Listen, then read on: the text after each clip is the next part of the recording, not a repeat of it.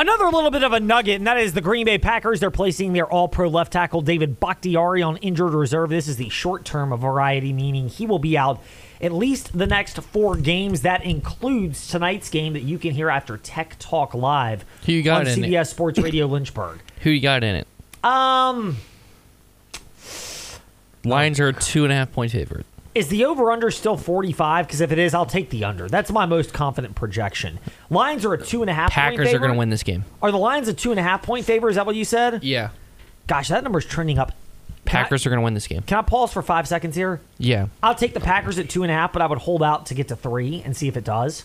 I'm taking the Packers outright. So you're going Packers outright. You know me. I like those key numbers. Uh, yeah, as evidenced by last week with the Green Bay Packers preferring the money line to minus 1.5, and they win by one over New Orleans, and I got burned because I couldn't officially put that into our votes of confidence. I am still salty about that. Never mind that I was 9 and 13, had plenty of other disastrous picks. That information gets thrown off to the side. We're clean slate tomorrow. You know, Trey, Tomorrow, big day. I love it. Looking ahead, positives to that. Hey. we're gonna. By the way, speaking of clean slate tomorrow, we're gonna try to get some feedback because we've had some come in on uh, the NFL. We've had some come in on the Damian Lillard trade. Uh, plus. Some other thoughts on what we were discussing earlier with Mel Tucker. Uh, all of that we hope to get to tomorrow, but I know how this is going to go. We're going to give picks of uh, our guest's favorite team, and he knows probably where we're going to pick, who we're going to pick. So anyway, yes, that's part of it. Uh, Bryan Nolen, frontstretch.com, NASCAR reporter and host of Bringing the Heat, the podcast that Bryan Nolen has.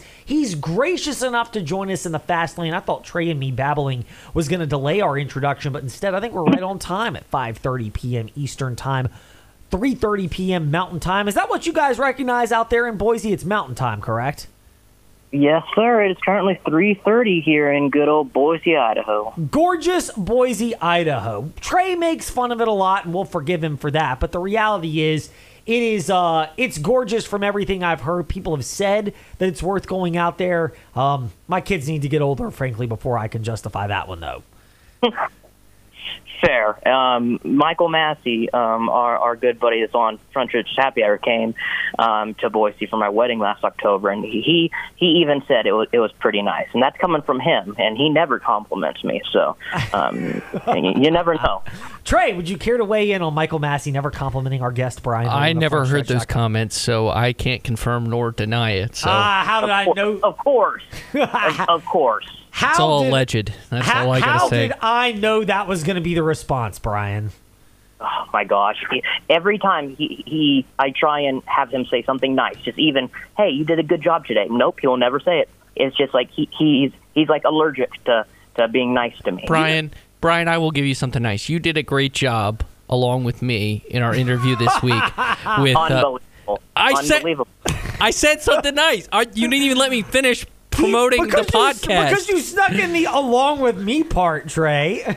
This is how Oh, he. This is how he would say it too. I just want to. I just want to point that. out. But as I was saying, with our interview this week for Bringing the Heat, part one with ESPN's Marty Smith, uh, got a lot of nuggets in there about uh, not just NASCAR, but a lot of college football nuggets. Uh, if you go to my Twitter at StrayLoveVT, I talk about our conversation about you know locally with Frank Beamer. Talk a little Mack Brown in there as well. Uh, Doc Rivers. So it's to promote his uh, new book, Sideline CEO. So uh, check that out wherever you get your podcast. If you want to, you want to listen to you, uh, the interview, go to our YouTube page. Part one of the interviews on our YouTube page as well. So Bryan, you did a good job. Wow, you did it. Thank you, Trey. You did a great job as well, buddy. I'm proud of you. I love it. Okay, now that we've gotten through that, before this thing goes totally sideways, as we aim to actually talk some NASCAR, not just Trey and Bryan trying to get their uh, ducks in a row from the NASCAR podcast they have with frontstretch.com that dropped earlier today. Um, storylines from NASCAR at Texas. Not my favorite track to say the least. Um, that's that's being that's being mild about it. More on the schedule in a moment, by the way. But coming out of it, Bubba Wallace, even though he had a great run going, he wasn't able to grab a win. They are above the cut line in the playoff points, but he missed a chance to punch his ticket. And while he's been we- done well at Talladega, including winning this fall race, la- not last year, excuse me, two years ago in the NASCAR playoffs, you don't want to be in a must win spot going in there, and he's not, but you don't want to risk it either. He said it was a frustrating day, had no issue with the restart. He's more mad at himself. Heard that audio courtesy of Front Stretch's YouTube page. Meanwhile, Kyle Busch calling it a complete letdown to his team. That audio is also out at frontstretch.com and the Front Stretch YouTube page. Were you surprised by the overall heavy accountability, not the lack of accountability, but the opposite. Heavy accountability from drivers who sometimes expect a lot out of themselves, sometimes expect a lot out of their teams, but ultimately seem to display more frustration with themselves following disappointing performances to different degrees at Texas. You know, uh, I, I think it was frustration just in general because I mean, listen, you're going in, you're you're going into a hot environment. It's it's like 100 degrees outside. It's probably 130 degrees, and they're probably just roasting. So that gets already you're you're getting frustrated and and um, antsy and, and everything like that. Um, and and then when you do something dumb like Kyle Busch did. Um, I mean, it, it wasn't the crew's fault. I mean, they didn't intentionally make his car loose. He just flat out lost it. For Bubba Wallace, it wasn't the crew's fault that he had a slow pit stop or everything.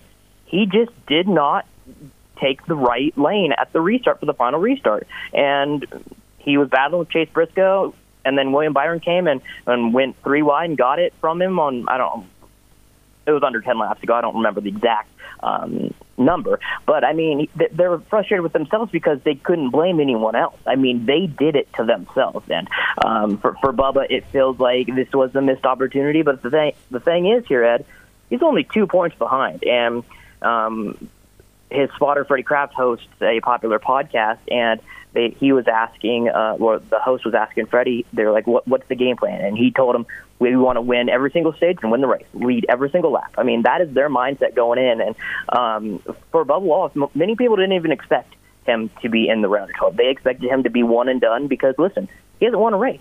I mean, plain and simple, him and Brad Keselowski both have not won a race that are still eligible for the championship. And so for him to be here is already a quote unquote win. Now he'll never say that because he wants more. But the thing is, um, he has a lot of backing. I mean, 23-11. Tyler Reddick's got two wins. Denny Hamlin, his owner's got two wins. Hamlin's probably the championship favorite. So I mean, Bubba Wallace is under a lot of pressure, and when you when you have a chance to get it done, you don't do it. You're going to be frustrated, and that's what we saw on Sunday.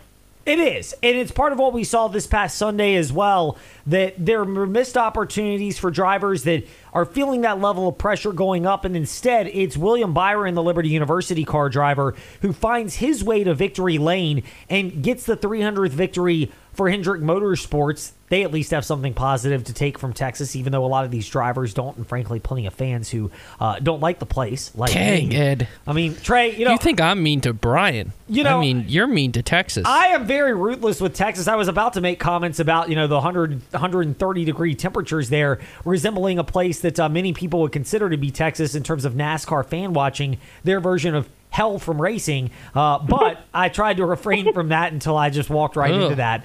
Bryan, um, now I can't even backtrack off of it. poor man. it. There's not even a way. Um, but people seem to be enthralled by Texas. Was it better racing because it was actually good racing? Or was it better racing because, as Bubba Wallace once said after the North Wilkesboro race, saying that venue was way better than Texas? Uh, way better than Texas. Yeah, way better than Texas. that this was merely just better because, well, people don't expect much from the venue itself.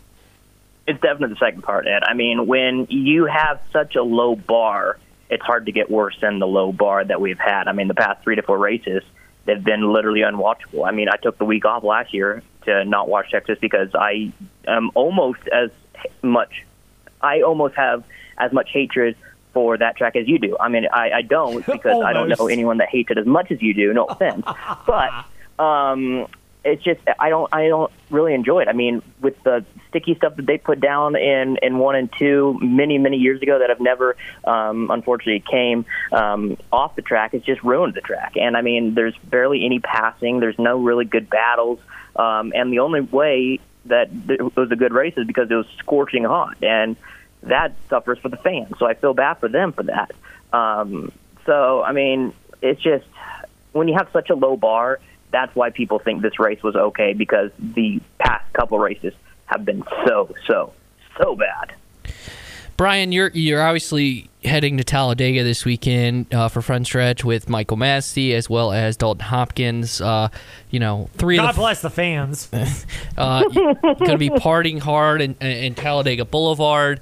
Uh, so my question to you is, is this: This is obviously going to be the unique kind of round with, with the wild card round, but uh, what what are your expectations for for Talladega in terms of uh, you know, uh, do you expect kind of the mayhem of this? You know, it feels like at least three playoff drivers wreck in each race so far this year. Do you, do you expect more of the same? You know, I was talking with our uh, Trey and I's boss, Tom Bowles, about this, and uh, Tom described it as you put every single driver in one of those bowl in one of those bingo um, like circles, and then you, you twist it around and you like shake it all up and then you pull out one uh, ball. That's kind of what races and super speedways is because anyone can win, and there's going to be corners, there's going to be wrecks, and that's why every single driver leading up to this was like, "This is the wild card round," because besides Texas, you got the unpredictability, and then you got the Roval right after this. So any any team can win. I'm I'm talking from Riley Herbst in a non-charter car to BJ McLeod to William Byron. I mean, every single person that's in the field can honestly win this race.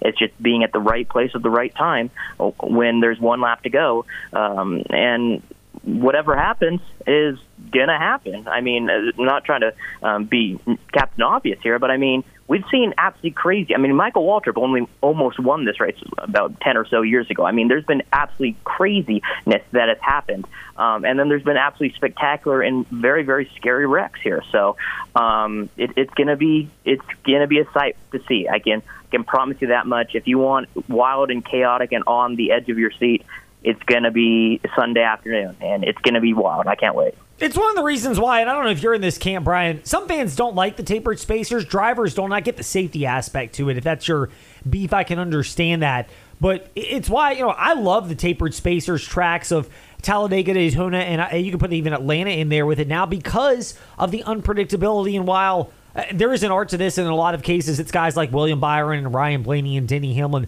who know how to run well and they get victories. There's at least the element for hope. Where, as you mentioned, there's certain uh, races, most of them, in fact, where guys like a Ty Dillon or like a Riley Herbst have no chance. Whereas, at least in this one, they might find their way into the top 10 or maybe even better than that if the breaks go their way. Uh, our, our, our good buddy Dalton Hopkins said this on NASCAR Happy Hour. We, we we don't root for certain drivers, but we root for for storylines, and that's what you always get after every single super speedway race. You get storylines because, like you said, Ed, uh, Ty Dillon. I mean, his teammate Corey LaJoie, who's who's great at super speedways. Anyone can win this race, and um, it, it's unpredictable. I mean, you you you want to tell me we can go to Las Vegas in two weeks and say that Corey LaJoie can can win this race? No, I mean let's let's be real here. Um, no disrespect to Corey, it's just the equipment that he's in. But you want to tell me Corey LaJoie can win this upcoming Sunday? I'm going to say yeah, he, there's a chance because he's great. He almost won Atlanta last year, and so I mean, when when you come to races like like here in Atlanta and Daytona, the the unpredictability is at an all time high, and the chance to win is at even for every single driver. And that's what that's what I enjoy about these races. Bryan Nolen, frontstretch.com. He's got the Happy Hour podcast, of course. He doesn't. The, I, uh, he has Bringing the Heat with Bryan Nolen. Sorry. He's got Bringing the Heat. Occasionally he makes cameos on the Happy Hour podcast. Yeah, those are unfortunate times. oh, my oh, gosh. Oh, once again, uncalled for. Absolutely uncalled for. I was nice most of the day. I mean, his, unbelievable. His handle is the Bryan Nolen because they can't get all of his names into a Twitter handle, so we just stick with the Bryan Nolen on Twitter and Instagram. It's real easy to remember. Bry, thank you for your time in the fast lane, and once again, we hope you survived the barbs that came from Trey Lyle. I, I may need to uh, to to get some help, but you know it, it's okay. Just just um, try and try and uh, don't hurt him for me. But you know if you do, then no worries. But I appreciate you, Ed. Thanks, buddy. I can't I can't tell you his typical response to these because they're not made. It's it's uh it's not made for radio. We'd get fined. So that's all I got to say. Well, I would say That's we're here for you. I would say we're here for you, Bryan. But I don't know about Trey, so I'll just go. I'm here for you.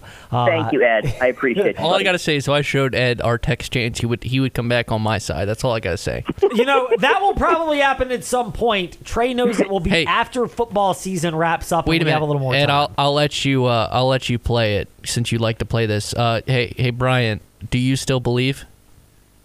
yes. Do you believe in that? Huh? Or Bry is your response this one. Oh no. Oh no no. Do you no. do you still believe in Colorado? Oh, I thought you were talking about the Jets. Yes, hell, heck yes, I believe in Colorado. I mean, um, I, I believe in them a lot more than I believe in, in, in the New York Jets. That- I'm going to tell you that much. That's a low bar to clear as well. Much right. like Texas, much like Trey's behavior, Bry, that's how we wrap it up today in the fast lane. I would say we do it professionally, but you know us way better than that. way better than Texas. Way better than Texas. Yeah. Way better than Texas. So, anyway, thank you for your time today. Much appreciated. Until we speak again, we hope you enjoy the gorgeousness that is Boise, Idaho. You're the best. Thank you, Trey. Thank you, Ed. Our Appreciate pleasure. Bryan Nolen with us in the fast lane. When we return, Virginia Tech Hokies. Chris Coleman, techsideline.com on that. And by the way, keep those thoughts coming. We'll try to get to those tomorrow in the fast lane because they are stacking up for us to get to another segment of those. All of that here in the fast lane on the CBS Sports Radio Lynchburg app.